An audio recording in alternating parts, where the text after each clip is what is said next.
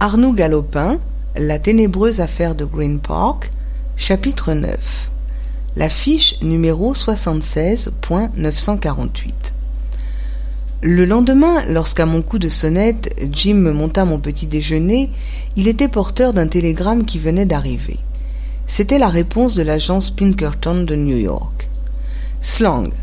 John George Edward, 32 ans, exerçant la profession de chauffeur d'automobile, actuellement en résidence à Broadwest, Nouvelle-Galles du Sud, série HR, folio 849, fiche numéro 76.948. A été employé à Brisbane et Adélaïde en qualité de gardien de garage de 1922 à 1923 condamné en 1923 à Adélaïde à deux ans d'emprisonnement pour détournement d'objets mobiliers au préjudice de la Cyclone Company Limited. C'est bien ce que je pensais, me dis-je en repliant la dépêche. Le compte de ce drôle est bon. Malfaiteur de bas étage, employé infidèle pourvu d'antécédents déplorables, repris de justice, alcoolique, brutal et lâche, on lui passera avant peu autour du cou une jolie cravate de chanvre. Slang m'intéressait déjà beaucoup moins. Ce que je voulais découvrir, c'était ses complices, car il en avait sûrement, mais de quelle façon arriver jusqu'à eux? Faire arrêter Slang et tâcher de lui arracher leur nom? Il était assez pleutre pour les dénoncer. D'autre part, j'avais en main tous les éléments pour ordonner son arrestation. Oui, mais ne serait-ce pas donner l'éveil aux gens intelligents de la bande? J'étais perplexe et beaucoup moins pressé que je n'eusse cru tout d'abord de faire l'expérience définitive de la bottine. J'étais sûr d'avance du résultat. Je m'habillai lentement, contre mon habitude, ne voulant pas sortir avant d'avoir pris une décision. Trois routes s'ouvraient entre lesquelles je devais choisir celle de Green Park, celle de Melbourne ou tout simplement le chemin de la villa Crawford. N'avais-je pas intérêt à mettre le millionnaire au fait de la culpabilité de son chauffeur? Ne pouvait-il pas, en l'occurrence, mettre de quelque secours?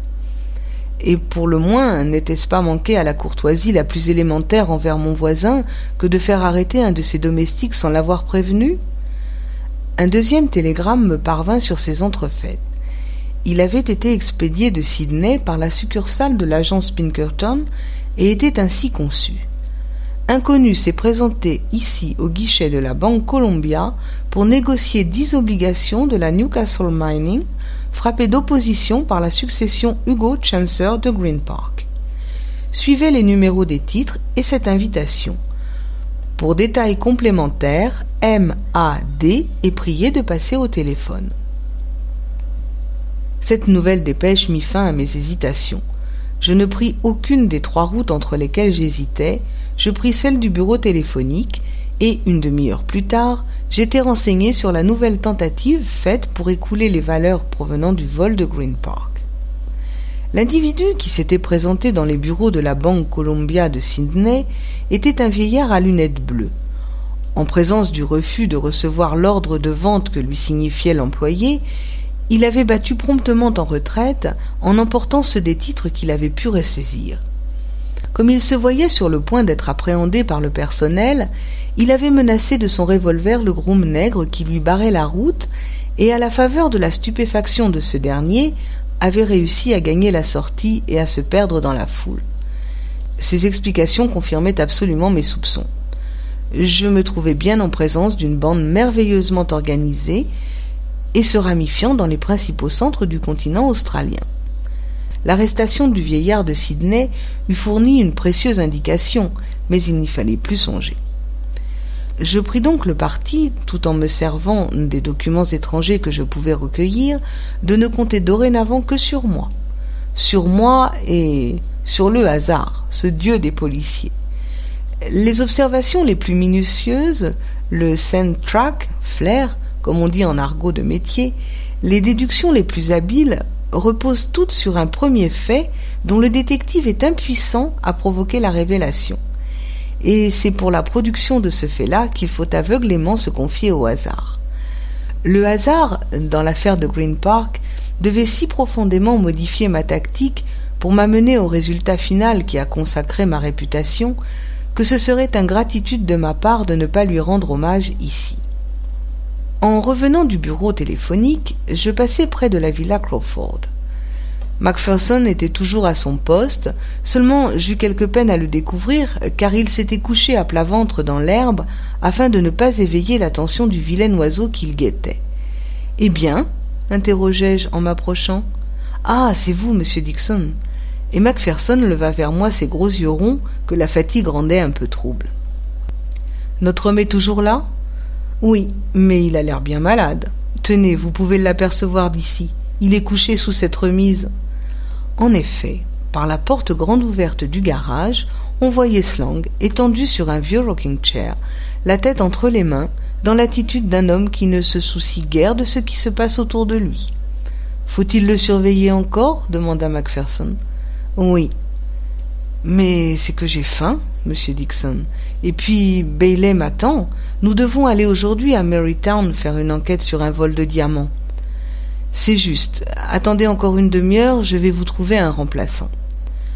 Ce remplaçant, ce fut Bloxham, l'homme à la panne, celui qui se serait jeté au feu pour moi. Dès que je l'eus mis au courant du service que j'attendais de lui, il endossa une veste de cuir, mit un bouledogue dans sa poche, prit un sac rempli de provisions et s'achemina vers l'observatoire où se morfondait le pauvre Macpherson. J'étais sûr de Bloxham. Il resterait en faction jusqu'à ce que je vinsse le relever. C'était de plus un petit homme très alerte, qui ne perdrait pas langue de vue et saurait au besoin s'attacher à ses pas. D'ailleurs, le chauffeur de M. Crawford ne me semblait pas disposé à prendre la fuite, du moins pour l'instant. Je résolus donc de me rendre à Green Park. Cette nouvelle visite au lieu du crime pouvait peut-être me réserver quelques précieuses découvertes je pris ma bicyclette et pédalai à toute allure vers le cottage Chancellor. Quand j'y arrivai, je constatai avec plaisir que rien n'avait été sensiblement modifié dans la maison depuis mon départ. Seul le corps de la victime, préalablement injecté de substances antiseptiques, avait été transporté dans la salle de bain transformée en local réfrigérant aux fins d'autopsie. J'appris même que, des trois médecins désignés pour se prononcer sur les causes de la mort, l'un avait désiré me voir et m'entretenir en particulier, mais que les deux autres s'y étaient opposés.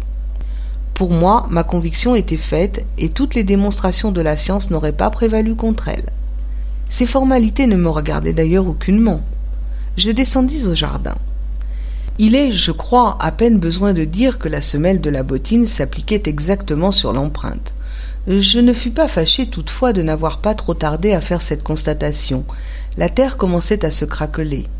Elle se serait à bref délai désagrégée, et cette preuve matérielle que je tenais entre les mains aurait manqué à l'instruction.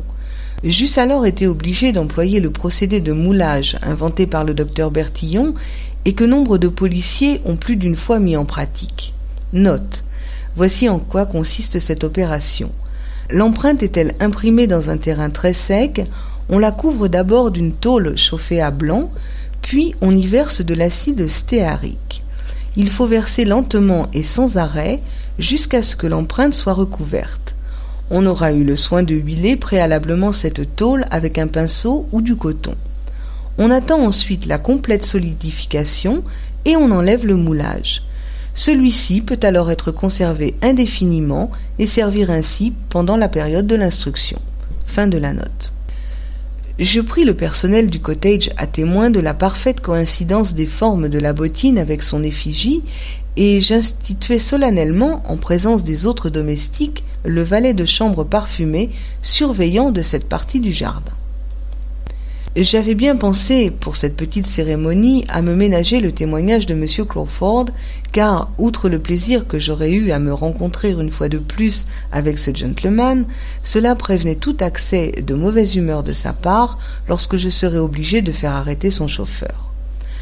Malheureusement, M. Crawford était absent de chez lui quand j'avais quitté Broadwest. J'allais maintenant requérir du chief inspector de Melbourne l'arrestation immédiate de Slang, en le priant toutefois de tenir cette arrestation secrète afin de ne pas donner l'éveil aux complices du bandit.